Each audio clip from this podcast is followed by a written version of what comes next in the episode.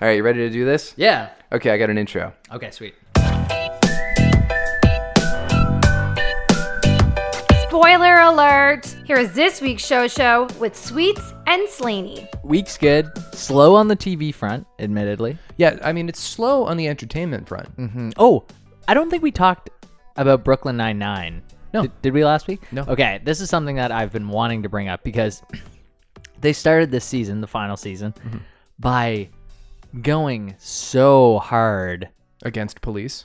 Yeah, like to the point where it just it wasn't even enjoyable to watch. Like it was like you're it's not that they couldn't have done it in a funny way, but it just seemed so uh so upright that it like did all the humor was gone from the episode. It was way too serious. Well, that's fine. And the thing is, they probably made this some time ago when the sensitivity was a lot higher. And I appreciate also that people who are in a position of otherwise glorifying police culture want to be very responsible with that power. And and throughout the rest of the season, to be fair, it's been on brand. It's been funny, and there's y- still enough. Um, th- I think they were just trying to take on a lot. Yeah. they were trying to take on COVID, police brutality, Oh God, why and is Brooklyn Black Lives Nine Nine Matter. doing COVID? Like, they don't all- like they're one of all the shows these that can things. just pretend COVID didn't happen. They had a whole sequence at the beginning where it's like, the, like, uh, Andy Samberg. So, uh, what's the name of the show? Why can't I Jake, think Jake of- Peralta. Jake. Yeah. Yeah, Peralta. Peralta and um uh I don't want to say Amy. No, I want to say Lewis, but I know that's not right. Joe Latrulio. Oh yeah. Um, Boyle. Boyle. Yeah. So him and Boyle are like they have uh brooms with like gloves on the end of them and they're like making up secret handshakes from like six feet apart and they're both wearing masks and they're like look we never have to touch Okay. isn't this amazing Yeah. and then Rosa comes in. She's like, "Yeah, I'm quitting. I, I think police the police department's a joke kind of thing." And then it's Wow. all like super serious from there. Like, so she becomes a private investigator, and it kind of goes from there. That's kind of cool. And it, yeah, it's a it's a Good great storyline. great storyline for it. And they actually do a, a cool thing where what was the head surgeon who was really mean from uh, Scrubs? I don't know his name. He's kind of like a character actor. I don't. I never watched Scrubs. I really tried to get into Scrubs, but uh, you're not batting a thousand for character names so far in the Well, pod. he's not. You wouldn't even need to know his character name. No, 'cause he's a- exactly who you he's- mean. He's a brand new person, but Yeah. that actor plays um, the uh, union uh, president, Okay. the police union president, and he's essentially like a bad, like shady dude. All right. Like he's trying to um, make it seem like no police officer has ever done anything wrong, Right. and so there are people within the the station that are kind of trying to rise up against that and he's been a consistent character in like a bunch of episodes so that's actually been really good and funny I don't know. I kind of feel both ways about it because on the one hand, there's just a general sense about what police are, and I think that we, as a society, need to reevaluate that for better or for worse. That's that's the most diplomatically I can I can I can essentially straddle the fence whilst trying to say something.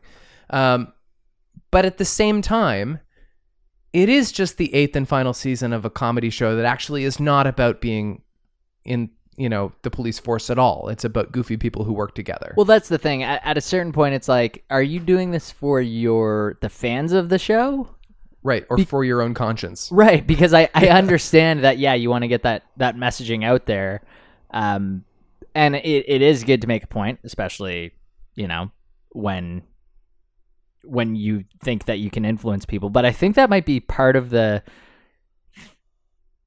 the the influence doesn't necessarily need to need to be in that way on a comedy show i don't know No, but then does it belong on a drama show? Like, should some cop drama be responsible for saying uh, Blue Lives Matter is a stupid movement? Because no, it's Right. kind of the same thing. Yeah. Yeah, I don't know. Like it sounds it almost sounds a little too curt to to say that it shouldn't be on the show. So I don't I don't think that. I just think there's a tasteful way of bringing it all together. And honestly, since the first episode, they've done a really good job of it. And also, if you change what you are tonally as a show, just in service of this message, are you virtue signaling? On the other hand, a lost art in the television sitcom is the very special episode. We don't do those anymore. Touche. And they're kind of they're kind of important. They're things you remember. Touche. And and to, and to be fair, Brooklyn Nine Nine has had a few of those. Yep. Where it's been like, oh, moment of real seriousness, like someone struggling with their sexuality or whatever. Mm-hmm. That's kind of. So yeah, I guess in that way, it, it it's not it's not completely uh, a shift tonally. Like it it can get a get away with doing that. Right. I just think they had a lot to take on in that first episode. Totally. Yeah. Absolutely. Well, good for them for trying. It, I've meant to bring this up for many podcasts in a row. Um, I finished uh, the second season of Succession, so I'm caught up on on Oh. Succession. Great. I don't know how well you remember the way that season ended, but like I'm so psyched that I don't have to wait as long as everybody else to see what happens next. And, Yeah. and just like in general, I I ate it up. Well, isn't the way that yeah, it gets a lot better. Right? So isn't the way that Kendall isn't the way that it ends Kendall essentially does go against his dad and his dad kind of like laughs like he's, He's like he's d- he did it. Exactly. Like, he's, like, he going spends against me. the whole second season trying to make up for this other time where he betrayed his dad because his Yeah. dad's going to look out for him after the accident at the Right. night of the wedding, which was friggin' crazy season finale. Yeah. the first year, um, and so he spends the whole second season kind of like his dad's lapdog. And is that where he's like rapping on stage or is that in the first season? That's towards the end of the second season. That's that so good. totally caught me off guard. So And good. you know what? Part of me was like, "This is embarrassing," and another part is like, "This is not the worst thing I've ever heard. It's No. kind of good. Yeah. it's kind of fun." Yeah, they did a good job of Yeah. like not making it so I ridiculous. figure Jeremy Strong must do that. Like he, it must be like his fun hobby. you could see that, couldn't you? I kind of could because Yeah. he's a weirdo, um, but I totally love him as an actor. Um, so yeah, in the end, he he does go against his father, so that's really interesting. The whole season two finale, I, I for some reason I had this idea to watch it as if it were just a standalone film, and if if it nothing came before it and nothing were to come after it, it's this like eighty minute bottle movie that entirely takes place on the family yacht, and there's all of this panic over who Logan is going to choose to fire Yeah. to essentially put all of the use as the scapegoat in their big legal woes. And everybody's worried that it might be them. And it's just a really good character drama. And no one's really enjoying themselves because they're all like super No. stressed, right? No A- one's and enjoying it- themselves. I think it's funny that it's like the most picturesque esque place in the world, and you're like, oh yeah, so this is what like rich people problems are. None of them Yeah. are liking this. It's they're all total wealth porn. Yeah. But like at the same time, they're all and I guess that's kind of the point of the show is that like these people are so miserable for all the money that you wish you had. right. Um, but there's not a weak link on the show. Everybody's good on the show, and I kind of didn't connect with Roman at first, Kieran Culkin, just because he's so much. And then it goes deep. He has some issues, man. Yeah. yeah. Great, it's really good. And I haven't watched anything this week because my brother got married. Yes. How was the wedding? Awesome. Nice. I mean, you remember Saturday? Could we have had a more perfect day? that's true. It was great. Speech went okay. Yeah, it was excellent. I mean, l- l- as always is the case with these things, I spend the 90 minutes leading up to it, like in just kind of like a state of physical disarray, and I, I don't have an appetite, and I'm I'm like kind of tense, and then it happens, and I feel lighter than air, and everybody's really sweet about it. Yeah, at, at Colin's wedding, I was literally like standing, standing at the wedding, saying the words in my head, driving in the cab to Yeah. the the v- the reception, saying the words in my head like over and over. I was not, I was not having a drink until after that. I had a couple glasses of wine ahead of mine just to relax me, although I don't know if that helped. It might have. It, it might have. And it, what's usually my experience is all the nerves are before it. Mm-hmm. And once you're up there, it's actually fine. Or at least you're too focused on doing the thing to realize that you're nervous. I think it's because you're so prepared because there Yeah. are ways of uh, being stressed about a situation but being underprepared for it and then having that Well, smash in your face. I'm only prepared because the last place I ever want to put myself is suspended in my own silence, right. not knowing where to go. Yeah. Mm-hmm. That to me is hell on earth. So it was the opposite of hell on So earth. it was the opposite of hell on earth. Now my brother's a newlywed.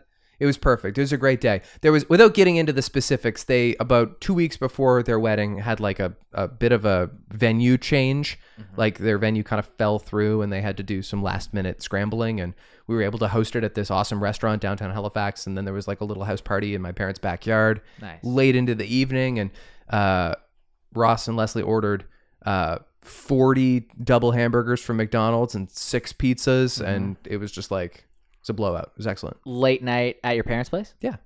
Yeah. Fun times. Very cool. It was sweet. Love it. Yeah, good times. So that's kind of been the focus. And we got to go to PEI this weekend for another wedding. Oh, PI. I find PI fun for weddings. Well, sure, it is. It's not going to be awesome out though. It's going to be like 13 degrees, mix of sun and cloud. Oh. Yeah, Is and that Beck- what it's supposed to be like here too? yeah, it is. Yeah, Yikes. uh, and Becky's standing in this other wedding too. So Oh. and she's making the cake. So like poor Becky Oh, is wow. just like she's got nothing left. Right. Yeah. Yeah, that's a big uh, that's a big weekend for you guys. Yeah. The travel, the cold weather. It's too bad that it's not gonna be nice. Yeah, kind of. PEI we thirteen degrees. Yeah. I'm supposed to do like cottages and stuff too. And we're doing Tim Baker at at uh, Lightship on Sunday.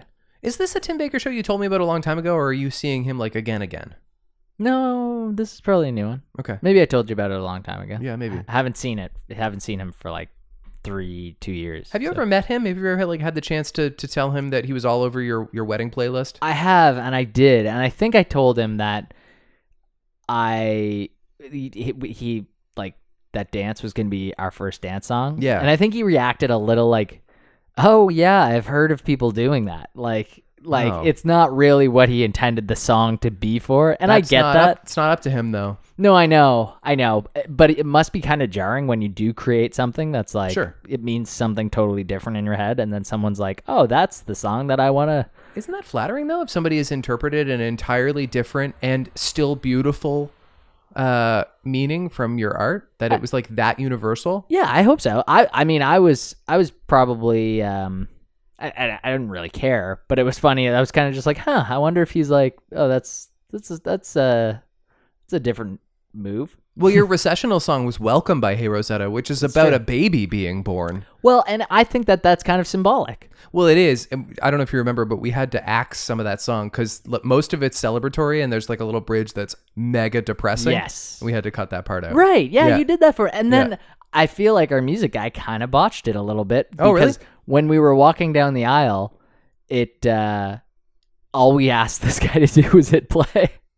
And we, I think we were like, okay, we're going back down the aisle like married couple walking down the aisle. Yeah. And it was probably like halfway up the aisle when it was just like like I was like, oh, was that late? I feel like it was anyways, whatever, I don't care. I don't remember it not working. I think it Nice. worked fine. I was the press play guy uh, at Ross's wedding. Yeah. Which required, as it turns out, like like six or eight hours of of work leading up to it. Yeah. Because I created a five and a half hour playlist of a hundred songs, carefully curated. Whoa. Like with his input. Yeah. And then I crossfaded them all so that there Oh would my be God. so there would be no lulls. yeah. Um, and so we played it at the restaurant, and then we played it again uh, at the house, and you really couldn't hear it at all. Like You couldn't tell the you could hear the difference first between the 18 crossfades. seconds of "This Will Be an Everlasting Love," and then like maybe a little "Get Lucky" because there was a lull in the crowd or something. Right. But for the most part, it was just like a very like uh, atmospheric thing. You'd really have to pay attention Right. to hear any of my hard work. That was one thing that I didn't notice at all because we just put a playlist together. Uh, like Colin did it, and I remember like we were going through it. Colin, Colin was like, I- "I'll should I surprise you with it?" And I was like, "Nope." this is your wedding. Yeah, Yeah. I was like, "No, we're No. we're going through this." And he was like, "Okay, well, like, are you sure you want to like?" I, I figured we go like older into new, and I was like, "No, we got to splice like a really new song in there within like the first three or four songs." Yes. and then kind of like keep the vibe. You're absolutely going. right. That's a DJ move, by the way. Yeah. to play like the current song fourth. Yes. Yeah. Yeah, get set the vibe, and then, and Colin was like, "Dude, th- I think that was the best playlist ever." Yeah. He was like, like the combination of what we put together, and then I was really, I really paid attention to like the formatting of it. I was Mm-hmm. like, when the dance is like about to be over, I want these songs to be playing. Like, I want Yep. people to be like fucking freaking out. I did uh I I classified all 100 tracks Yeah. uh with a, like a like a tempo marker No way. so that it flowed for tempo. I also uh was conscious of the eras so that we weren't like getting a little bit too pockety Right. and old and new. Love it. And it was really nice when you were dealing with with newer songs because there's a lot more cold start, cold stop, cold stops and it's Yeah. like really easy to crossfade those. Yeah. But some of like the the long tails on old friggin' songs is a pain in the butt. Yeah. Can I? Yeah, that songs that just kind of like repeat over and over and over again and Yeah. fade out. Can I ask you to send that to me? I, Yeah. and I just I kind of want it for like inspiration. We're, We Totally. obviously wouldn't use the same playlist, but Um, You can have it. It's fine. Okay, it's cool. fine. It's hundred songs. Nice. Yeah, I'm not sure. Because I that's- do trust your musical inclinations, and I think it could fill some gaps that we. The thing might is, have. it's not. It's not like a super cool list. It's kind of like it's kind of like your uncle's list. right. Like we are family might be on there at one point. I think it is. Nice. Okay. I think it is. Okay. Cool. I respect that. Yeah. It's not going to upset anybody. No. is, is my point. Nice. Um, that's uh, yeah, that's it for for what I've watched. But uh, um, not surprisingly, Mm-hmm. the Jeopardy drama continues. Mm, oh, before we get into Jeopardy Yeah, drama, yeah, yep. there was some other stuff that I watched. Okay. Uh, Pig being one of them. Oh, you did? I watched it. Okay, I'm excited to hear what you have to say about this. I didn't think that it was available yet. I rented it. Okay. Uh, through Bell for like seven bucks, and good. it was really really good. Okay. Disturbing. No, not in the least. Oh, I was not disturbed. It was like he has a pet pig, right? He's like a lonely guy with a pet pig. it's. Maybe you shouldn't tell me. I don't think I want to tell you. Maybe I should know as little as possible. That was how I went into Yeah. it. I really didn't know anything about it. Um, and I started thinking like, okay, it's gonna go in this direction, and and I'm someone who, if it if it was going to be extremely depressed, like I, I didn't find it like extremely depressing kind of thing, um, but it it led me in a direction that I didn't think it was going to go in, and I Okay. really appreciated that about it. I was Are we entering the Nick Cage renaissance? Because I really didn't think that w we were ever going to get that. Like I thought he was too far gone. Yeah, I mean it it could be like to be fair, like he didn't really he didn't really shock me No. in in how although he, there was a few moments where he was like very riveting Mhm. as an actor, but he was more kind of playing like a straight like uh uh m- angry man who lives in a cabin and doesn't give a shit what people think. Is he really Nick Cagey in it? Like, does he yell like Nick Cage? No, uh not that much. Okay. He does yell, but it's not like he plays it really well. And next year we have the unbearable weight of massive talent, or whatever the name of the movie is, where he plays himself. And I, I'm guessing that's like a satire about fame, whether or not it's a goofy comedy or if it's like actually saying something. I don't know. Yeah. but Not- he's going to be present for it again. Yeah, not sure if that'll be good. I'm not sure it won't be. It seems like an interesting challenge. Yeah. Yeah, it could be. Yeah, actually, we have. Uh, while we're on the subject, we were talking recently about uh, about uh, actors playing themselves and things. I got a couple of Jade explains the things right now, and I, um, I guess I'm not Actually, sure. They've been piling up. They've been piling up a little bit, so I'm not sure if this is going to be the one I'm, I'm trying to play. But I'll just play a bunch of them, and we'll see what we what we come up with. Explain away, Jade. Take the floor.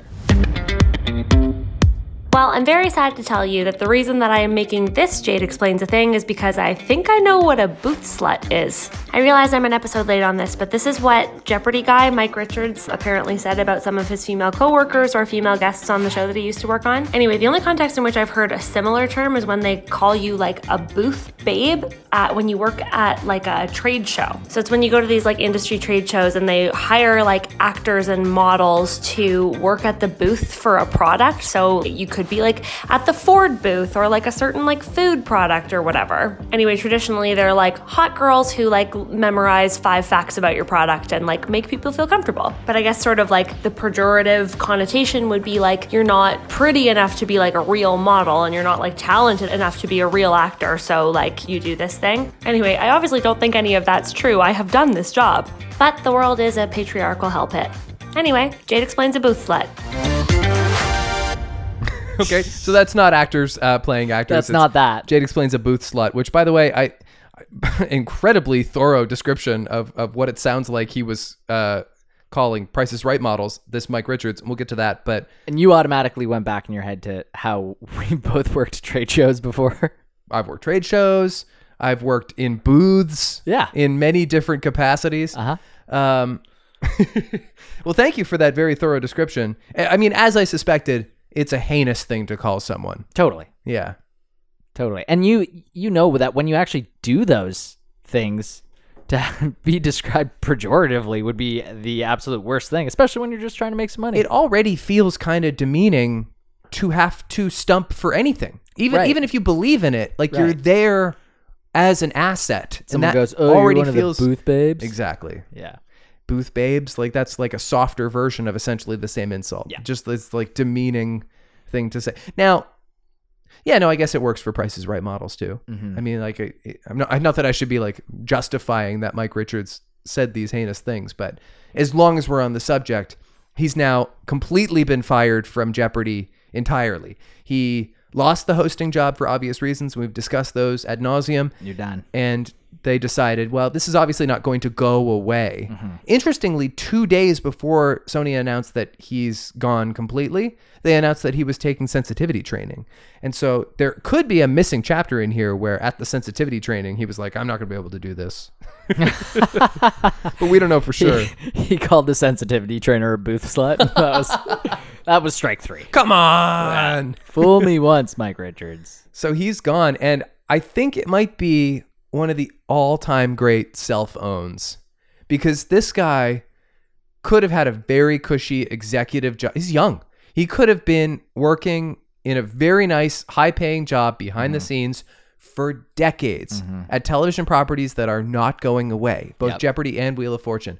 But he had to stick his head up. He needed the spotlight, and suddenly he became very famous very fast for all the bad stuff he's done. And meanwhile, in a take that could easily be uh, could age very poorly if something gets uncovered, but you got a guy like Jeff Probst, and he's actually done Rock and Roll Jeopardy. Yep. Which we should try to get a box set of and just sit down and and compete. There are very few rock and roll Jeopardy videos on YouTube. Is that it's right? strange. You'd think someone would have it. Yeah. Yeah, maybe they only did like a couple seasons. There was apparently an era where there was like sports Jeopardy and rock and roll Jeopardy and like all these branches of Jeopardy happening at the same time. Like Mm-hmm. Yeah. they really thought it was going to take off. Um, and like it was like E ESPN hosts, like Dan Patrick was hosting sports Jeopardy and I mean, this is the first time you've ever talked about Jeff Probst being a like an eligible uh, heir to the Jeopardy and, franchise. and it just struck me like he would be incredible. incredible. And if he wants a survivor out, you Yeah. know, like, and I don't know that he does, but they're gonna come out with season forty-one pretty soon. He's not getting any younger. He's still like an adventurer, but you'd think at some point he'd want to stop going to Panama twice a year. Mm. Yeah, maybe he loves it. Maybe he like cannot well, get look, enough. I can tell you for sure he loves it. Yeah. Because there's no way he'd be that good at that job if he didn't love it. and and there's also s- there's it's a it's more he would have way more fun doing it honestly like you're you're playing off different people Yeah. in survivor you know that it's a finite amount of time it's not going to be like you against three people every and you can't really play up the drama as much between the three people i Well- mean he could This is the implicit issue with the host of Jeopardy, whoever they may be, Mm-hmm. ultimately being so scrutinized right now is that the greatest thing that Alex ever did over 40 years was make the show the star, make the contestants the star. Right. And you loved him for that and gradually. yeah And Jeff Probst did that too over 41 seasons. It took a long time before he started talking with his 31 seasons sounds so insane Isn't it dumb? uh, and I love Survivor, but it's dumb how many seasons there are. Um, it took a long time for Jeff's southern accent to come out, or for him to start being like chirpy with the contestants. And it's good now because he earned it, but he believed that the show was the star, and that's really important. Mm-hmm. Yeah. Yeah, agreed. And weirdly, I feel like early on, like this was at an era where uh Joe Rogan on Fear Factor was kind of equally good. Oh, natural segue. Do we go there? Oh, yes, I think we do. Okay. The so, man so Rogan has COVID. Rogan has COVID, and I didn't realize that. I knew early on he was like, "Yeah, I'll take the I'll, I'll take the vaccine if they if they make a vaccine." He Like, I'll- obviously didn't. and he didn't. No. And I don't know if that's been like a thing on his show where he's been like, "I'm not going to take the vaccine." But now like, he's Oh I don't taken really care." ivermectin or whatever Right. it's called. Yeah. Is that what it's called? Yeah, he said he was like on a drip, like he like went crazy with all the things he put in his I body. mean, I'm not the first person to make this correlation, but it bears repeating yeah, that the, the people who criticize vaccine takers by Mm-hmm. calling them sheep are literally taking a drug they use to deworm sheep. right, And the irony there can't be overstated. right. And now Rogan is one of those people who, by the way, uh, is is a self-professed idiot. Yeah, The problem is self-professed. even it's when true. he says I'm an idiot, the problem with that is Joe Rogan is what other idiots think a smart person sounds like, and he's very powerful. And so I don't care if he takes ivermectin. I care if a hundred million podcast listeners take it too because he did. The, and this uh, it kind of ties in neatly with the Brooklyn Nine Nine thing, doesn't it? Because even though That's so things- unfair to Jake Peralta. things it's true even though things shouldn't necessarily have influence they do Yeah. and i think you need to realize that and and so me kind of pumping the brakes on brooklyn 99 and saying yeah they're actually it does make sense that they're doing that because no matter who your following is you can still influence them in positive ways oh, the Joe Rogan Experience is the Tonight Show in 2021. Like, kind of is like like he has the influence that like Walter Cronkite had. It's I'm not saying it's right, but like that's that is the most consumed piece of of content. and I, I will say I, ha- I haven't listened to an episode in probably like half a year. Like everyone, It's much easier now that he's on Spotify and I don't check. Yeah, I- I think that's exactly Yeah. right. It's like I, I don't see it come up in the charts Right. on Apple, so I, it doesn't strike me to check it out.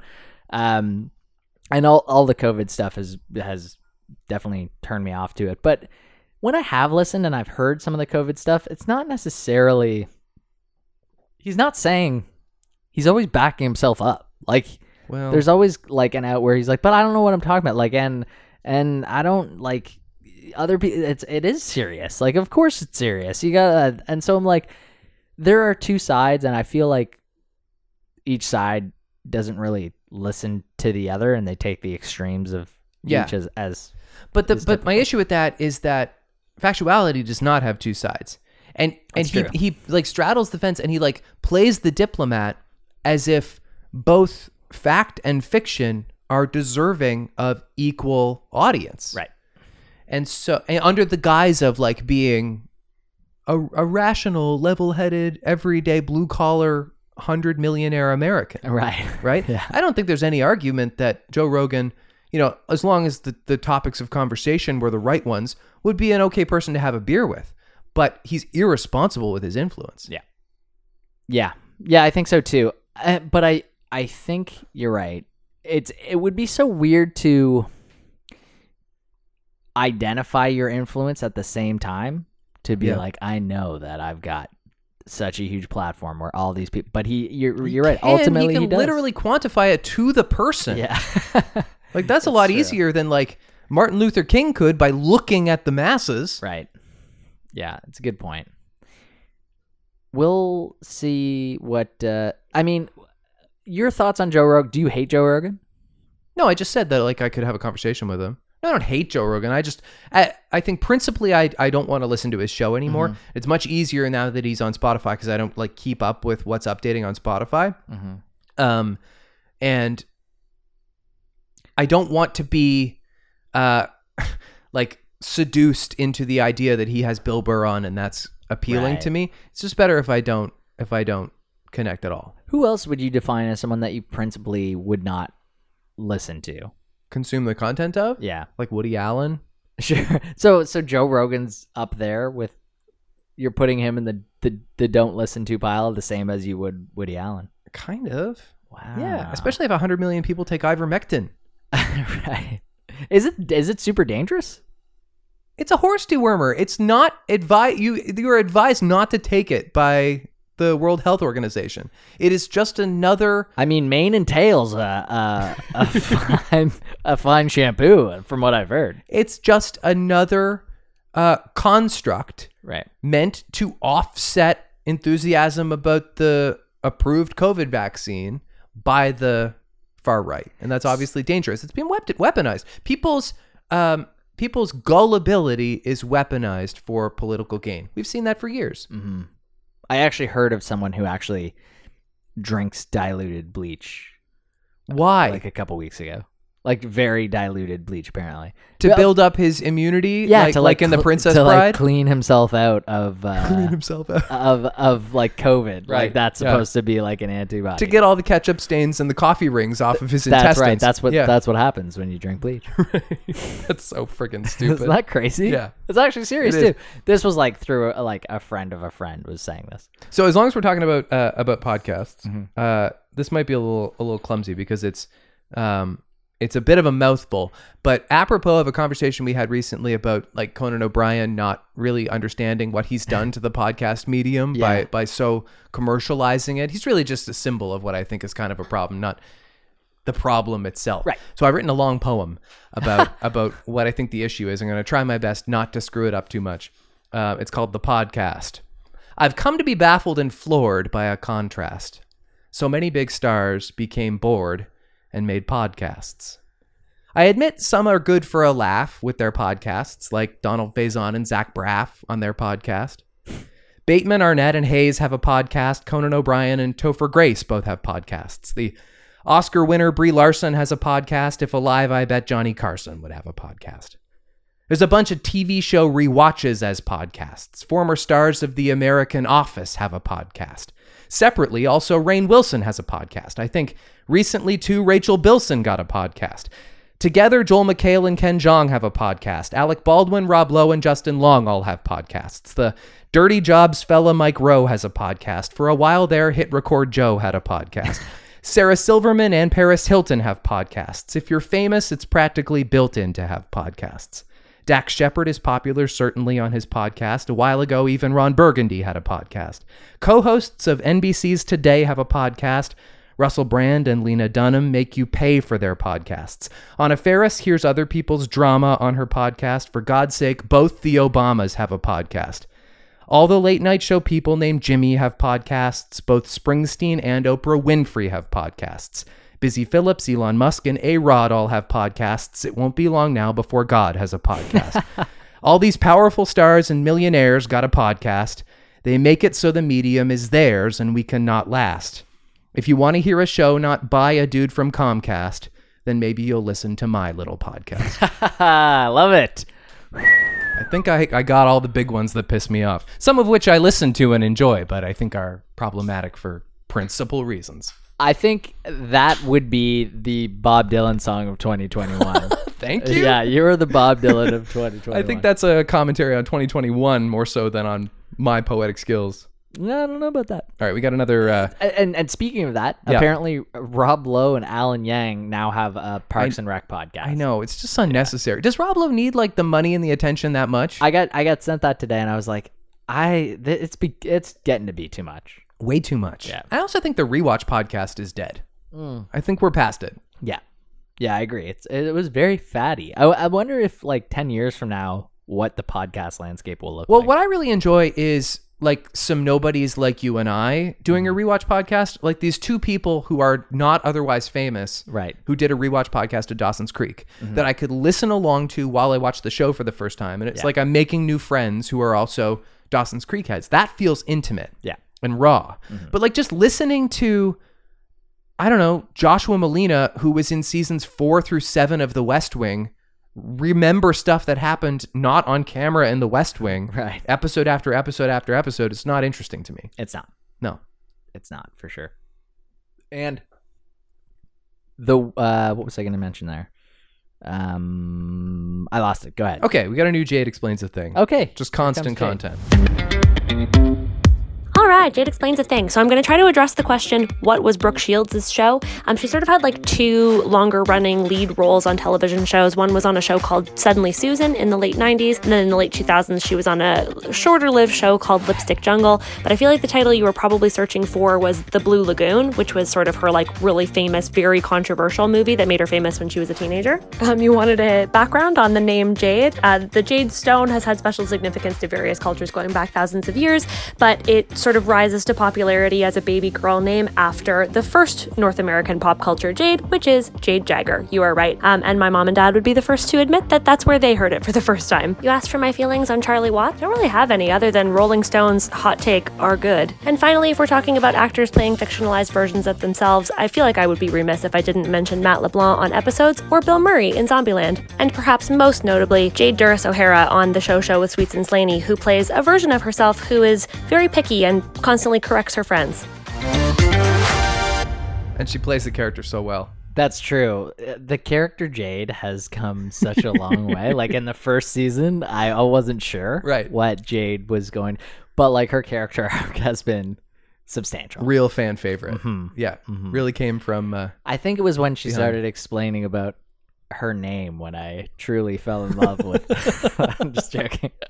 I was right about the Mick Jagger thing, though. You totally nailed it. yes, Yeah. yes, I did. I I almost found it almost a little uh, counter to, and she kind of acknowledged it.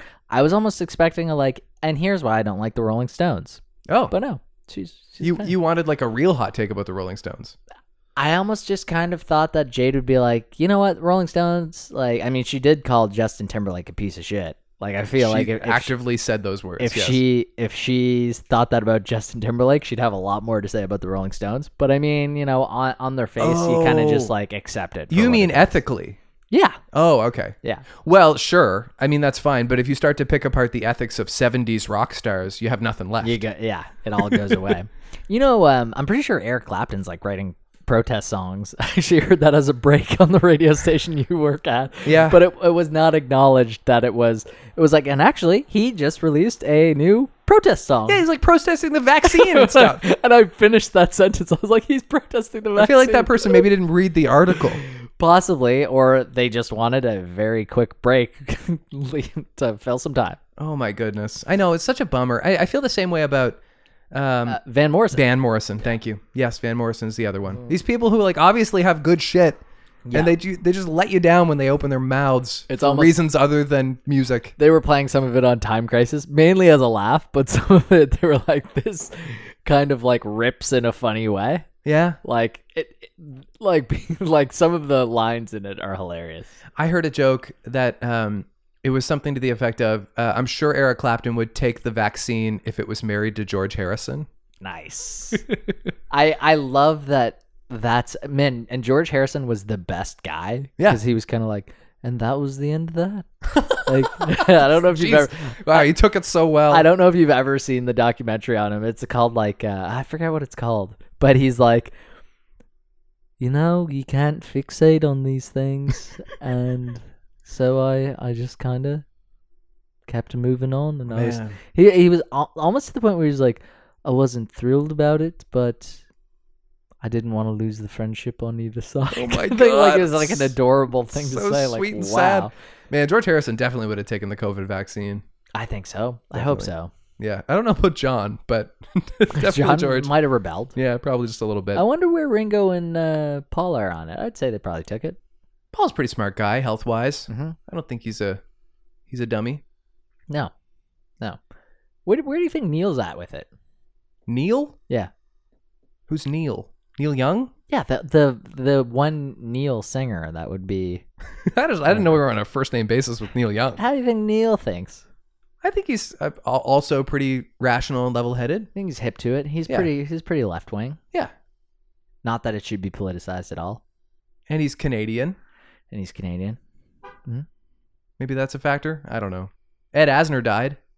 Ed Asner did die. Mhm. People really liked Ed Asner. I I I remember there being a Daily Show thing about as Ed Asner. He's a legend, like like a, a certifiable TV legend in a class of very few. Yeah. What was like his biggest thing? Mary Mary Tyler Moore. Right. And Okay. so, so like, and interestingly, three main cast members from Mary Tyler Moore have died in 2021: Ed Asner and Gavin McLeod and Cloris Leachman. And it wasn't that long ago that Mary died. yeah. And so the Type only one diabetic. the on, that's true. The only person left from that show is Betty White, who turns hundred in January. Yeah. God love her. God love her. Yeah. A hundred year old. I bet she could still probably hold up a conversation too. It'd be a little weird. I hope so. Our generation, our generation's Ed Asner is two things. It's Santa from Elf, and it's Carl from Up. But Yeah. very big career before that. Yeah. He was in a spin-off of Mary Tyler Moore. There was like a bunch of spin-offs. Basically every character on on Mary got a spin-off. And his was a very interesting pivot because he played like the station manager, her boss, Lou Grant, who's like kind of like a Ron Swanson. He's just like a grumpy boss. Right. Um grumpy lovable boss. And the show was a, a multicam sitcom. And Lou Grant, the spin-off, was a hard drama. Oh what? A single camera drama where he plays the same guy. Oh, that's incredible. It's weird, but yeah, that's did what it they did. it go well? I think. Lou Grant was just a show people watched. Yeah. Not like they watched Mary. No. Oh my god. Yeah. What an idea. Mhm. Imagine if they spun off Swanson. It was just a hard drama. was just a hard lives in a drama. cabin. He was like, I'm not Kills very, deer. I'm not very happy about what I'm doing right now, but I no longer identify as a libertarian. I eat, I make Elk. things, and that's about it. I think what you're describing is the Joe Rogan experience. I take ice baths. Kevin can F himself renewed for season two. Okay. Good job, Annie. Uh, Big Shot renewed for season two. I wrote on my, my sheet Big Shit by mistake.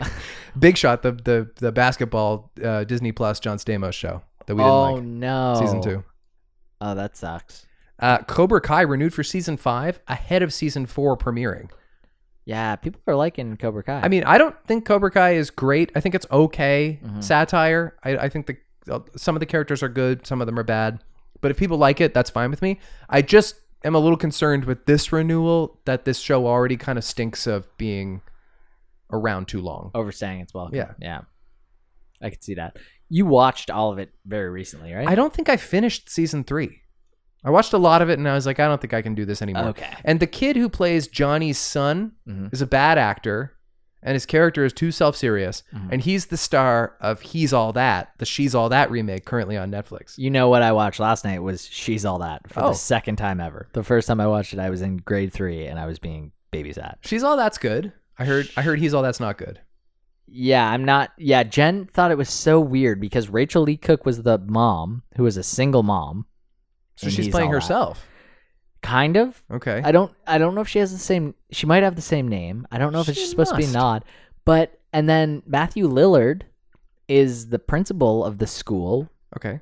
and there's like a choreographed dance scene which is similar to She's All That. Right. And Matthew Lillard, I didn't realize this. It was like such a hard MTV production, I think. Like it was Yeah. like an MTV movie. it's a teen movie to in the- like the vein of the most essential teen movies. Right. uh, To the effect that like Matthew Lillard was famous for having been on the real world and Yep. Freddie Prince Jr. was dumped by his girlfriend for Matthew Lillard because he was on the real world. And he got like drunk at this party and was wearing like a silver, like glittery suit and like air humping and stuff. Yeah. And Paul Walker is like the biggest villain in the world for Absolutely. no reason at all. Just a Like, vile why human. are you Even Freddie Prince and he's Jr. jacked? Yes, So he looks like 40 years old. Even Freddie Prince Jr. is like not likable at all in in this movie. The thing that I He's got so- like there's there's so m- this this like old premise of like uh jockey guys being really mean to like cute girls who Right. do art is so silly. yeah, and Kieran Culkin in there. Yeah, he is. Um, but the the funniest part to me was I didn't remember the the end bet. That's kind of how the whole movie ends Yeah. because the whole thing was like. So she asks at the end when they're slow dancing in the backyard and like he like got the girl or whatever. Hey, what was the bet? And he was like, "Oh, don't worry. Like I'm going to pay my bet. I always pay my bet." kind of thing, which is a weird Yeah. thing because the whole bet was like That he could date her. uh, yeah, and Yeah. like ki- kind of like a a bad bet that like set off a string of kind of bad events that I guess kind of turned out. But so, anyways, so he's paying his his debt to Paul Walker for whatever reason, who's like a vile human Yeah. because he says like, "Well, I always do it." Anyway, so it's like scrolling through the like line of people that are getting called up for graduation, Mhm. and then it like pans over. It's like like a five person pan, and finally it gets to Freddie Prince Jr. and his name's called, and he's clearly not wearing any gown at all. He's just got the scarf over him, Okay. and he's stands up and he's got a soccer ball over his junk and he like what so everyone's like clapping and stuff and it shows rachel lee cook in the like stands watching and laughing and all of a sudden she gets tossed a soccer ball and i'm like so you're telling me He's holding the ball that was like touching his balls. Is that the idea? yes a- Yeah. and, now is completely naked up on the stage Ah, okay. so you're telling me that he so when he went to walk up on stage he like woo tossed And it at the everyone crowd was and cool everyone was with like that. ah ha, ha, ha, ha. Yeah. It's like, no, sir, you're going to jail. You're Sure. outside in a field, like like in an auditorium Right. filled with people. I don't know. I mean, obviously that's extreme, but my high school had this tradition, which I'm very sure does not exist anymore. But at the time I was a student there, it was a really big deal, and it was uh, we went to a school called PA, which stood for the initials of a certain member of the royal family who we don't discuss anymore. Queen And- Elizabeth? That's right. And the there was a a pastiche of pageantry called Mr. PA Right. which invited like 8 to 12 uh, 17 year old boys with a lot of confidence to do silly antics on stage and make people laugh for an evening, which in that description sounds harmless. And also, if the idea is to lampoon how dumb pageants are, it's also not so bad. And in fact, Right. Mm-hmm. kind of evolved. But in hindsight, it was always just these guys who would not have been capable of that amount of irony or at least largely it was guys who just wanted a lot of attention because of because they're the guys who would get away with streaking on s- on this school auditorium I, I, stage. I think I actually saw the the Mr. PA that you might have graduated from. oh yeah, the Stevers. That one. N- uh, no, I think it was one year behind that. The year I graduated? Eddie Spriggs was in it. Oh yeah. Yeah, a guy named Ryan Hardigan won that year. Yes, he Yeah. was actually really good. Yeah, he was terrific. Yeah, he was also our valedictorian. No way. Yeah, he's a nice guy. Yeah. wow. Yeah. That guy's a triple threat. So well, and, and that's the thing. It's like I'm not saying I don't mean to like disparage s- these guys. It's not about that. I just mean like certain dudes, and it is exclusive to dudes, especially in the '90s and apparently up through 2009 when I graduated high school, of a certain confidence could get away with inappropriate behavior in high schools. Right. Although there was nothing very lewd or or malicious about any of those acts, as I recall. Although I might look back and say that was bad. I don't know. I mean, I'm more talking about Freddie Prince Jr. right. The- In 1999. the trope of uh guy makes a bet that he can get with a girl Mhm. was really heavily leaned upon in the 90s wasn't it because that's that's she's all that it's 10 things i hate about you Mm-hmm. Yeah. it's can't buy me love it's love don't cost a thing it's i think some kind of shakespeare which maybe jade can help us with Uh huh. I don't know. Um.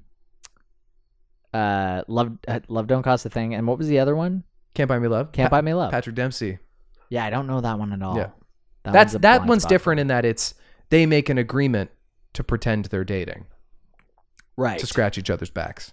Right. There's always these these movies about pretending that we're dating Yeah. s- to like get back at an ex or something. I'm pretty sure that's what um wasn't that the the kissing booth or uh to all the boys I've loved before? There was like an element of that. really, we're doing that then too. You- Yeah. you might I be think right. So Maybe it's an evergreen premise. I think it might be. People always seem to like it. I don't know. I, I, think actually it doesn't. I think it doesn't hold up. I- Actually, I, actually kind of enjoyed um watching She's All That for the nostalgia of it all. Oh, like, sure. it- like all of the pagers. Lil Kim was in it. like Usher was in it and was never seen Yep. with another person at any time. Like he had all these like kind of like bottle scenes You where think they he's- put him in after. I think they did. Yeah. He like it's literally like him from like the chest up at like the turntables being like, "All right now, everybody do this dance just like we practiced." Buddy, you gotta watch Clueless. Yeah, like I want you to. will love Clueless. I want to. Like I think. I think if that it's you- anything like this, I think I, you have will. a hang up because it seems like it's a girly movie.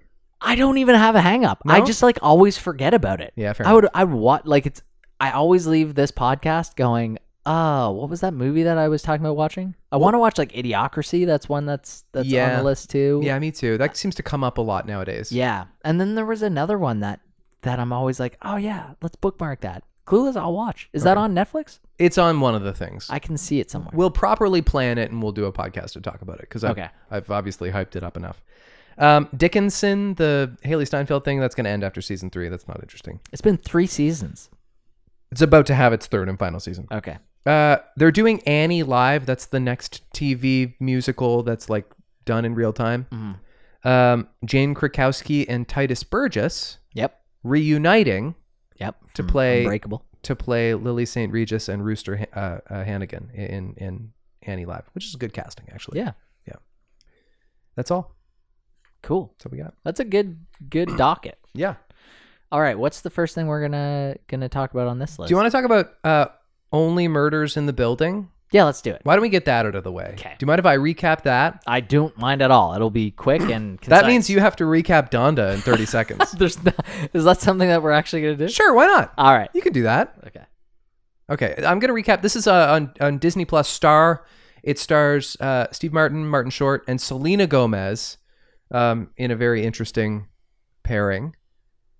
Uh, and I'm gonna recap the first episode of Only Murders in the Building. Only murders in the building in three, two, one. Only murders in the building. Go. Our three principal actors are all kind of loners who live in the same uh, historic uh, apartment building in New York City. And the thing they have in common is that they're all obsessed with true crime, in particular, this one true crime podcast. And so it's very interesting when somebody who they all recognize from their building, uh, like a fellow tenant, uh, turns up dead and is believed to have killed himself, they all have suspicions that no, in fact, there was something fishy at play. And so they unite as three new friends and they decide to investigate this potential murder and they start a podcast. They start a podcast which is about their investigation and it's called Only Murders in the Building under the premise that they shouldn't investigate other murders outside of the A building. murder that happened across the street. Only murders in the building. Murders in the I think the title sucks. I think that like it's I'll never remember it. I don't I don't think it's catchy. it is. It is tough. Yeah. It is tough, but I I liked it once I understood the reason why. Sure. Especially because we have this thing of why do you think they called it like these dumb names that are Yep. so like like I don't know. I don't know if we can think of any examples right now, but there are a lot of dumb names. Or just boring names. And it's not hard to understand why they called it that, but like I guess we'll call it Yellowstone because the place is Yellowstone. right. Um no, you're right. I can appreciate that they explained it to us. I don't think it's even like a bad symbol of what the show is. I Hmm. just I just think I'm never going to remember it. It's not catchy. It doesn't have any kind of zip to it. Right. Um y- and yeah, you're right. It's one of those ones that's a little Es- tougher. to especially when murder mysteries there like there's already a format for how to make your title remember. Mhm. you know murder on the orient express I remember when the Fast and the Furious came out.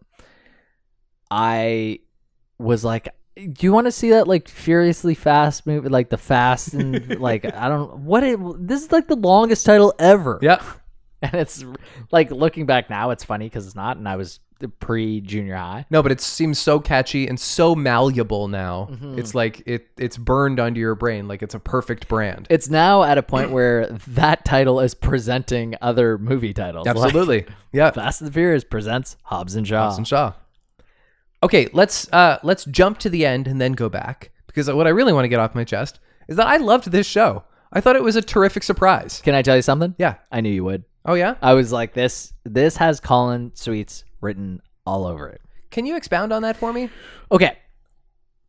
I th- I think it was clever. Yep. First of all, which I think is is something that It could have been so much cheaper. I think It- that's part of it. I, totally I thought like maybe this won't be good because totally. and I don't want to like disparage these two comedy legends, but sometimes they take the easy route in Sure. their in this later stage of their career. I see what you're saying. and there's an edge to this. There was a nuance to both of the characters where it showed it showed the depth for one, Mm-hmm. and it showed the just barely scratched at the surface Yep. for Street Steve Martin. Yep. You're right. There's a lot of backstory already for Martin Short. Yeah, And it's you- sad. You know that. Yeah, you know that they're gonna go deep. Um, and that whole kind of uh, analogy, I thought was pretty artful to the Oh, off yeah. Broadway thing that he was he was mentioning, and the way that they tied that in, and the whole like bouncing back off of. Not to give too much away. No, yeah, and I don't think it does. The idea is that he was really taken by this interpretive dance, and the premise is it's just a man trying to climb up some stairs and he can't. Yeah, he And- he kind of falls off in the stage show, and he kind of hits a trampoline and like gets right back on the stair, and he's trying to get up the stairs, but he keeps falling off, and, and so keeps it, trying be- to get back. it on. becomes a rather poignant symbol metaphor for all three of the characters who Yeah. are kind of stuck within their loneliness Yeah. Um yeah, I, I think I think in short, it was an artfully done funny Yeah. show that had a little more edge than I thought it was going to. there's like lots of f words and blood Yeah. And um it seemed like they were trying to get it picked up for Apple TV. Did you get that vibe by the amount of Apple product placement there was in it? no i didn't get that at There- uh, all I, I just saw like MacBooks everywhere. I mean, it's not like they landed on some shitty truck instead of Apple TV. No, no, not at all. But it, it's they're kind of like Disney Plus adjacent, though, right? Like they're not like on the straight up Disney Plus, are they? No, they're on Hulu. That's Oh, why they're on that's why it's on Hulu. Disney Plus Star. Oh, gotcha. yeah. So why aren't people talking about this show? I don't know. I kind of thought it could have been splashier. Yeah, yeah. th- I think they did a bad job, maybe, of the unveil Yeah. because it's a good show. Maybe it'll be like a couple more weeks though before people start to like BuzzFeed about it or something. And Yeah. I mean, they'll go on Jimmy Fallon. Like they're exactly the kind of people who go on Jimmy Fallon. And like they're bringing in a couple of different audiences here. It's it's smart. I wonder how many people they talked uh, talked to about playing the role of of Selena Gomez Of Mabel. of Mabel. Yeah, I wonder if that was a strategy. Did did the did the Martin twins um did they create this with the idea that we should get someone young and cool to be our third? I, d- I don't even know if Ste if um, Martin Short was as involved in the actual production of it. it seemed like Steve Martin was Yeah, was okay. more involved in like the kind of writing. I don't know if like who he might have seen as that. Like he might have been like, and then whoever can can write like Disney can tell us who to put in that third spot. Well, I mean, it's a good get. It is a good get. It's great. I mean, the character of Mabel, it's fine. She's very She's not giving a lot away in the first episode. No, to be not fair. really. And I kind of like that. we'll get there. I mean, the idea is that she like lives alone and they're a little bewildered that this like young person can live in what's surely an enormous apartment in this historic building and Right. at one point Martin Short says like we got our apartments 30 years ago when it was affordable. How are you here? And we find out that Mabel is uh, house sitting for her aunt and she's supposed to be like renovating the apartment and it's not going very well. Right. Um, and so that's what she's doing there. I found it a little odd that like nobody knows who her aunt is if they lived there for 30 years. Like Right. you'd have that building turned inside out. Yeah. I mean, big buildings though. And Mabel's character, what I was going to say is that Selena Gomez is very likable. Although I don't really have any like prior experience with her as a person in pop culture, I don't know that much about her considering how famous she is. Yeah. But she's like good in the show. I just think that so far the character has oh, is a little cliche. Right. This like dark, like seemingly like cutesy, but also like very edgy loner girl who Mm-hmm. Yeah. probably has a heart of gold because she was damaged. Right. And and so the the murder in the building happens. They all kind of have to evacuate. They catch up, learn that each other likes the podcast, go back, are inherently intrigued by whatever m- apparent murder might have just happened in the building. Which I mean, they're going to be right about that. Yeah. They they go up. Uh they see that it was a guy that they were on the elevator earlier with. And then the end of the show kind of reveals that the person that was shot was actually in this photo with Oh, Selena yeah. Gomez. That's kind of the big reveal. So when she was younger, she was part of like a little detective uh, club. yeah, that they, called the Hardy Boys. And he was in it with her. So she has not let on to her new pals. no that, That, she, knows that him. guy. And by the way, he didn't let on in the elevator that he knew her either. No. He was on the phone. Yeah, And what we could glean from the phone call is that he certainly doesn't seem suicidal. right. Um, and he was taking out the garbage, and they used that as kind of a, a lead. Yeah. Um, and in their in their garbage, they find like a bunch of seemingly suicidal notes, but that could have been planted. Right. Yeah, I totally forgot that he was part of the Hardy Boys, and that's the big twist at the end. Yeah. Yeah. So it, it leaves you kind of wanting to wanting to figure out more. Why was Tina Fey in this for thirty seconds? I don't know. I think it's just because New York. it'd be- yeah, Yeah. New York and those two guys like it it it seemed like a fit. She's just like in a cutaway for a sec. Yeah. I thought that she might actually be part of like a, a bigger thing. And maybe they'll keep cutting to her Or maybe other people. or maybe other Because people. if Steve Martin calls and says, Can you do a 20 second cameo on my show? You'll Mhm. go. yeah. Yeah. And people really seem to like Martin Short and like uh you m- meet him and he's just a really funny person. I've heard other very famous, very funny people say that there is simply nobody funnier in the world to talk to Yeah. than Martin Short. Right. That it's like stunning. He's just i- performing he the is whole time. Shockingly funny all the time. Yeah. When you talk to him. Yeah. Yeah. Um so I liked it. Totally give it my S. We we give this our S. It's very watchable. I don't think it's like a masterpiece, but I'm I'm prepared to like it even more. So I hope I do. I hope it doesn't let me down. Yeah, I actually consider just watching more. Yeah, I, me too, but I didn't want to cloud my Mm-hmm. my brain. Fair enough. Yeah. All right. You ready to recap Donda? Yes. okay. I don't know how you're going to do this. This is a first. We've never we've never done an album review. Well, it's funny because I we've been talking about it for a couple weeks, and then I Yeah. kind of jokingly said Donda, and you were like, "I would love to review Donda." Yeah. On the show show. Yeah. Why not? Okay. Okay. You can recap Kanye West's new 27 track epic Yeah. in three, two, one, go. Donda. Donda. Donda. Donda. Donda, Donda. Donda. Donda. Donda. Okay. I, I, actually, so this is this is his uh, I think seventh album. It went basically. Uh, uh, it started at college dropout. Went to Yeah. You're late gonna- you're registration. going to do the discography in your 30 seconds? In any case, this is his new album. Oh my God. Well, there's you. Had, there's 23 seconds left. You wasted. You didn't even try. I did a lot of. Okay, put me on the clock again. I'm Okay. actually gonna try to try to describe. this. Three, two, one, go. So this was a very uh, anticipated album. He pushed it off for weeks at a time. He kind of buried himself in the Mercedes-Benz Stadium. Uh, it's off the heels of of a divorce with Kim Kardashian.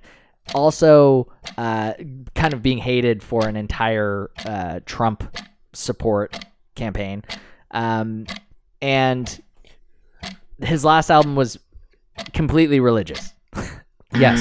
So Um, all of these things. well, to say nothing of the fact that it's also a tribute to his mother who died. Yes, I um, didn't even get into the fact that that Donda West died. He like cried on stage. Like I feel like that was ten years ago now. It, It was. was ten years. ago. Oh yeah, do you remember the last night I saw you in my dreams? Remember that song?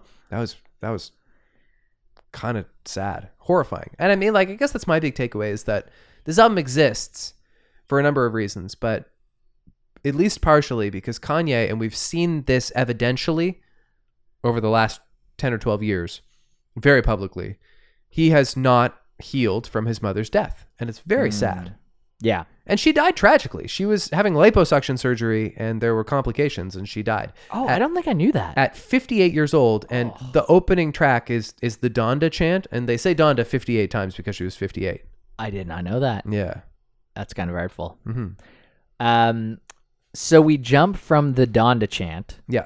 into what I can only describe as maybe the biggest banger of 2021 Jail? with Jail. Jail rules. Jail rules. Now, Yeah.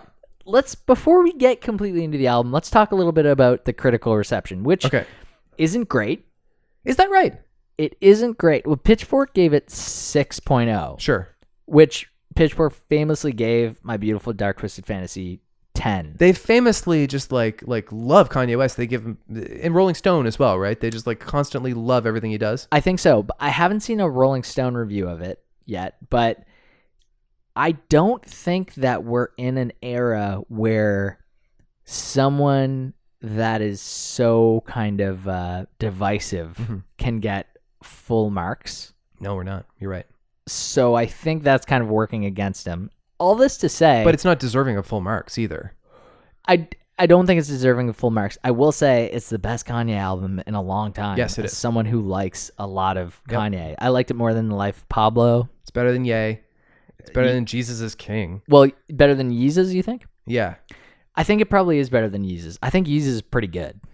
Uh, the- look, without having quite the same experience or knowledge as you, what I can just say about this record is that it's incredibly fatty. And so half of it is genuinely great, and half of it is boring and monotone.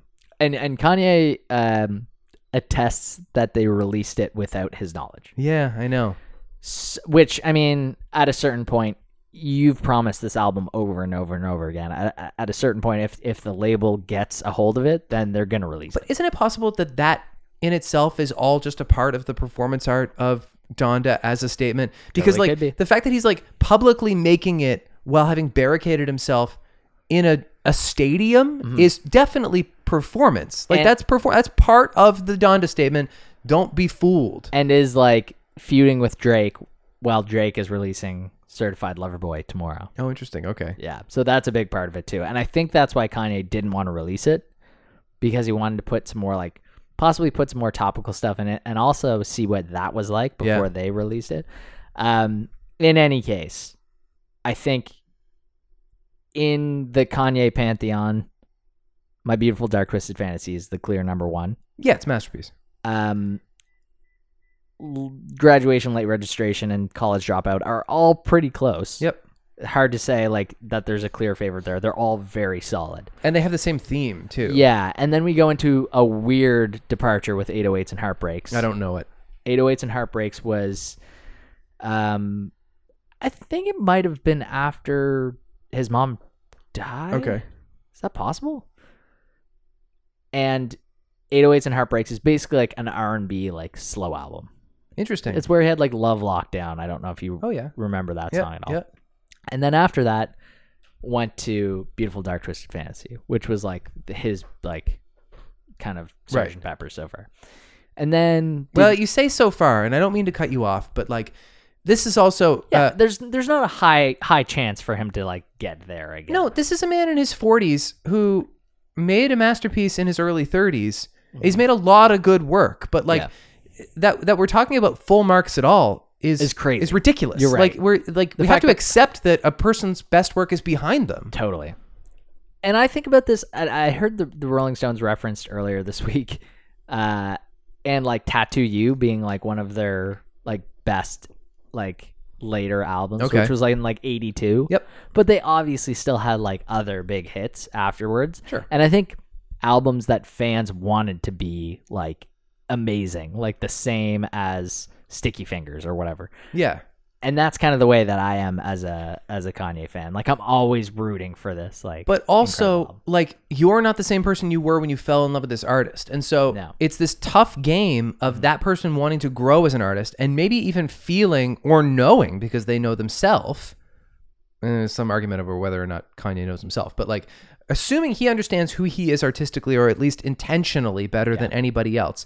He might feel a certain way about a record, and you being informed about all the experiences and the emotions you have invested in previous records that he's not actually, in fact, related to, cannot possibly feel the same about the new music as a person in his early 30s as you did in your late teens or something. Right. And so I kind of think the best he can do is make an album that occasionally reminds you of that previous work and doesn't depart too much. And so a good example of that is a track on this album called Believe What I Say, which has major graduation vibes for me in that it's very hooky and soul-y and poppy, but a lot of this album otherwise is not poppy and so I was struggling to feel like it was a Kanye album. interesting. Uh, see, I think that. So, which ones believe what I say? Is that the the kind of Lauren Hill backed? I think so. Like vocally. well, one? I know there's a bit of like a, a I think there's like a choral part in it. But I've only listened to this minimally, right? It's all very new, and so I don't even know the tracks by name very well. yeah, yeah. So that's like, yeah, Yeah. I like that song a lot. it's a great song. Yeah. you're right, and and it's kind of a pick me up in the middle of the album. So we start out strong with Jail. Which, by the Which- way, is like Jay Z, and so that part's really cool, and it's a good Jay Z verse. Yeah. But I think that's also the one with Marilyn Manson on it, and so asterisk next to jail. I don't know is is Marilyn Manson actually involved in the album at all? I know he brought him out for like There's like the crunchy electric reveal. guitar in the song, so I figured that that was the point.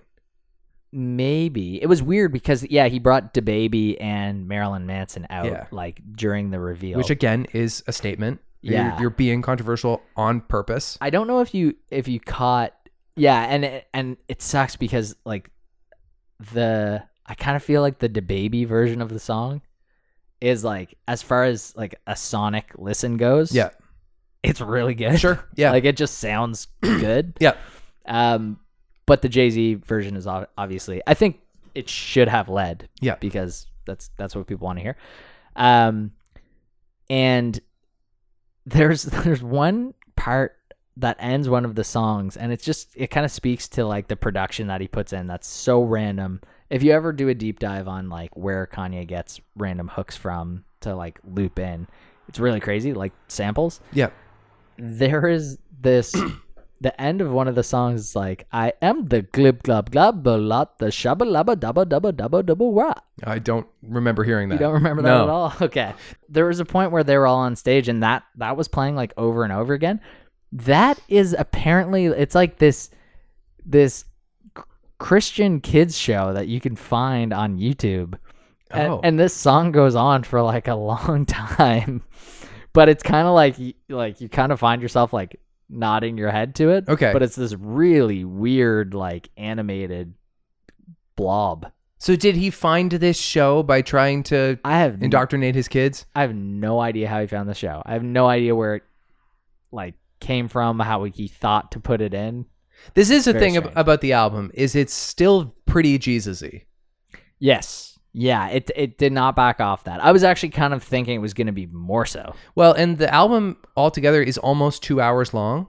which is too long. It's way too long. and I think that's I think that's why he took issue with them releasing it because he had versions of the song that Yeah. probably wouldn't have been released. He Right. might have made it more compact. And then I think Maybe. people might have said, yeah, there's there's not as much like he has two versions of or whoever released it has two versions of multiple songs, which is crazy. I just also think it's probably not unlike J.K. Rowling r- wrote a bunch of good children's books, but they got gradually longer because she developed a reputation. She became more powerful. Mm-hmm. Right. And they were less likely to tell her, no, you need to cut this down. It doesn't need to be this long. Right. And I think that's probably happening with Kanye West too, because he's in charge. And what I was going to say is the whole thing is just under two hours. 20 minutes of those 111 minutes are one fucking song separated over two different movements and it's called jesus jesus lord and Right. by the way it's really good but the second one the 11 minute track which is there's the other one's a nine minute track is kind of just the same thing over again the rap is the same too most of the songs with with Jesus and and God in the title, honestly, are not the best songs. I like Jesus Lord. I think I think the hook is good, and I think the the spoken word in it is good. Yeah. the politics are interesting because you're right to point out that he has a a really complicated position in politics as a person who wore the red ball hat. But let us not forget he also ran for president against Donald Trump, Yeah. and I'm not saying that's a good thing either. no. No, it's kind of a kind of a crazy thing. It's a crazy thing. There there is that did you hear the the whole part where he's talking about like where it's the man who's thanking Kanye for like trying to go to the White House and get his dad out yeah, of jail? that's Jesus Lord. right. Yeah, which And I I'm think like- is very like Kanye congratulatory. It totally is. Yes. It totally is. And you know what it reminds me of? In the title track, the Donda track, not the chant, but the track called Donda, Mm-hmm. Yeah. he appears to have hired an actress to play his mother to say words that he wrote. I no well so she was like a, a professor. So you think that that's a sample of his mom? I think it actually is a speechy. That's what I the story I've been telling myself Okay. because I could see that being Let's just remember that Uh-huh. this is a guy who, for Kim Kardashian's birthday, That's true. made a hologram of Robert Kardashian saying stuff Robert Kardashian never said. That's very true. Very very true. I I will say so. It looks like jail, off the grid, hurricane, praise God, Jonah, and okay okay, and believe what I say, and Moon are now all singles. Okay. They've all got stars on Apple Music. So Oh, that's a lot of singles. it's a ton of singles. But what did you think of Hurricane? Hurricane's excellent. Yeah. and it's like the it's the first time in the record you get like a clean Kanye rap where he just like does what he did first, Right. and that's really gratifying. Yeah. I think okay, okay is good. That's kind of about his mental health, I guess. Jonah's really good. uh, Jonah's really good. Mm-hmm. What I don't like is Junya. You don't like Junior? No, I hate it. Junior Watanabe Amari. I hate it. I hated it both times. Oh, I 'cause actually- it comes back. I actually liked it. No, it's Yeah, very there's a annoying to Junior me. part It's too. just like this weird chant that means nothing to me, and it's So Junior Watanabe is apparently a designer, okay, and Junior Watanabe on your ri okay, is your wrist. good for So you he's like- for he's for like- learning that. He's wearing uh, a wearing- yeah. Junior Watanabe watch and bragging about it. So it's the watch song, and I couldn't even get into it. exactly. Oh, there you but it, go. I think he's kind of like a weird designer. This is a song called Lord I Need You, which seems like it's going to be a Jesus y song. And then he spends the whole thing complaining about Kim. Right. It's almost like how he Yeah, like and and the I, I love in jail just like as, as a quick aside how at one point he says like being single ain't so bad, Yeah. which is just so funny because he's like just recently divorced. Well, he's recently divorced, and it's it's notable that like she is at the listening party. In a wedding dress. playing out a, a wedding, and he before he lit himself on fire, which he did. He lit himself on fire. it's all part of this weird performance. Yeah. It's all about the attention, and I am interested in that. Yeah, It's kind of impressive. but we're also concerned for Kanye's mental health. Sure, always have been. Don't. There's a lot of times where Donda gets rhymed with Wakanda. Is there? There's like four different times in the album, I did not know. and it's a that. good rhyme, but Yeah. like that's a lot of Wakanda references. I'm not sure what the song is, but I love, and I'm not sure who the feature is on it because like you can't see the features on the album. and I'm- No. and I'm, not that familiar with like super current rappers, like even the baby. Like I, I wouldn't be able to tell you. Like I can tell you now because I I know that, but um, the album, the part where he goes like. Uh, I need a new girl. My old one was mean. Makes Yeah. me giggle every time. Yeah. Like what a vulnerable rapper that guy is. You're right. He's like, I need a new girl. My old one was mean. The baby has been quasi canceled now. Yes. For being homophobic. Yeah. And I also I feel like an idiot saying that name. yeah, I know. It's, I feel There's ridiculous. too many babies. This is a stupid name. Why did you settle on that? And there's also a lil baby. yep. That too. Why did you settle on that? Da baby, lil baby, You ba- sure you want to stick baby with that? face. Baby is Yep. another rapper. You're right. God damn. Any other thoughts about this record? I kind of feel like we we talked about it pretty comprehensively. We did. Um so again, I'm like, I'm stoked on it. I've probably listened to it five times. It's good. It's and they're like what I'll do is just like make a playlist of the songs I like and only listen Yeah. to those. And honestly, Which will like, cut it in half. You can you can pretty much start it at jail and play it through like eight or nine songs Mm-hmm. and be relatively happy with that. That's right. I like both versions of jail, so sometimes I like bookend it. Jail's really good. Jail's the takeaway. It's a jam. Yes. Like it's it's his first jam In, In a years. while. Yeah. in a while. Like I I can see that playing at weddings. Sure. I can see Just that. missed it. I can see that. Like, imagine if you were on a dance floor in Halifax. Let's just say, for the sake of, because I can't picture me on a dance floor in Halifax anytime soon. No. But if that came on, Oh yeah. I'd be fired up. yeah, you'd be psyched. I'd be really fired up. Really good. So you give it your S.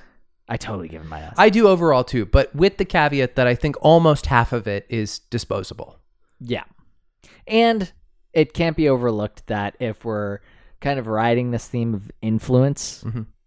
that, you know, I think some people would say that it's messy. It's got bad influence, uh, bad influences on it in the sense of like who he's actually putting on. Yeah.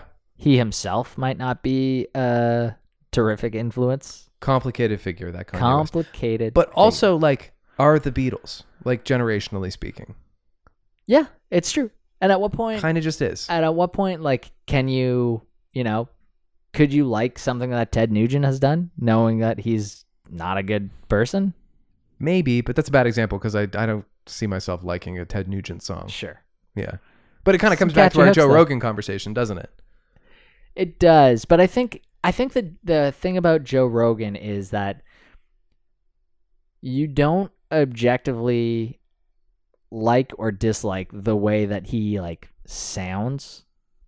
Like it's it, No, his- but, it- like- it's like his interview s- his interview style. It's almost like like if he made a work of art and you never knew it was by him, Right. you could go, "Oh, I like that."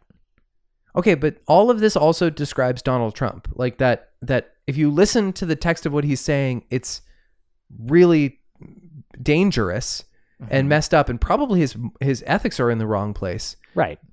But if you just take him at face value, who's very charming and lots of people found him entertaining for a long time. No, but that's not what I mean. I, I mean, I mean that they're releasing something like an artist Yeah. is releasing something that's more sonic. You're not necessarily listening to the message.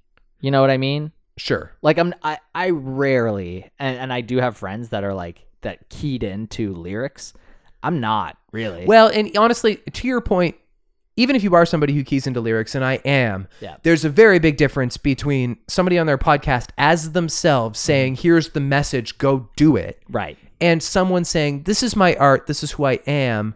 Maybe you'll enjoy it, or, Right. or you will definitely enjoy it because I'm Kanye West. Like, as soon as somebody says, Catcher in the Rye told me to kill that person. Right. That person is misinterpreting what the art was for. Right. But you can't say that a podcast is art in the same way No. if a person is saying no, don't get the vaccine. like you're not you're not bobbing your head to a podcast. You don't li- you don't hear she type of money and all of a sudden just go like all right and like start thinking about the um, power that that person necessarily has and the message they're trying to convey as much. right. You just don't like as opposed to just a straight up speech, which Kanye is prone to making some speeches, but Not for Mm-hmm. nothing, but Kanye did mandate vaccines at his listening parties. hey, So that's good. step in the right direction. I think it is. I don't mind that.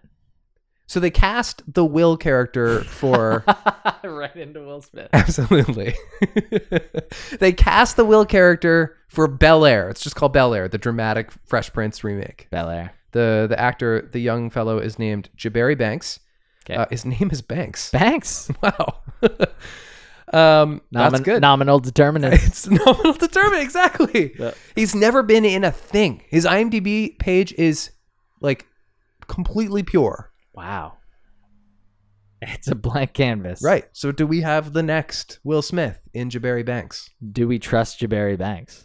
Jabari Banks? Well, Shosho TNG will have a never trust Jabari Banks sign off. That's right. When we pass it on to our kids. uh, son, here, take my podcast. And it says in his will he left you his pod. Oh, he he left me that thing? Imagine it's just me. My son has to come and do Yeah. it with you. Oh, okay. my dad had no money. He left me his seat on the podcast. and you're like, uh, and uh, in other news, uh, George Clooney has gone to hospice.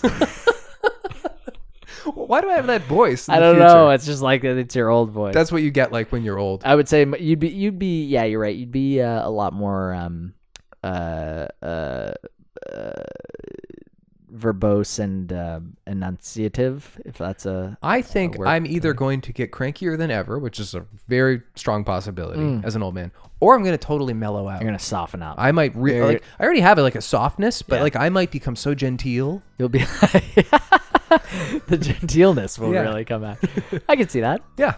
you uh you being like oh honey honey honey and just like hugging someone be like you're gonna be okay i don't know why i keep putting that Yeah, you're- brooklyn accent You're on doing a weird, like, borderline You're- offensive accent. yeah i'm sorry you're going to be uh, i think it's more like you're going to be okay Yeah. and then just hugging them Mm-hmm. See, that's gentility. Yeah. That's you know what you what's want. you, know what'll never change? what'll never change I'll never trust Will Smith. and i'll never trust the future jabari banks Good. I'm glad.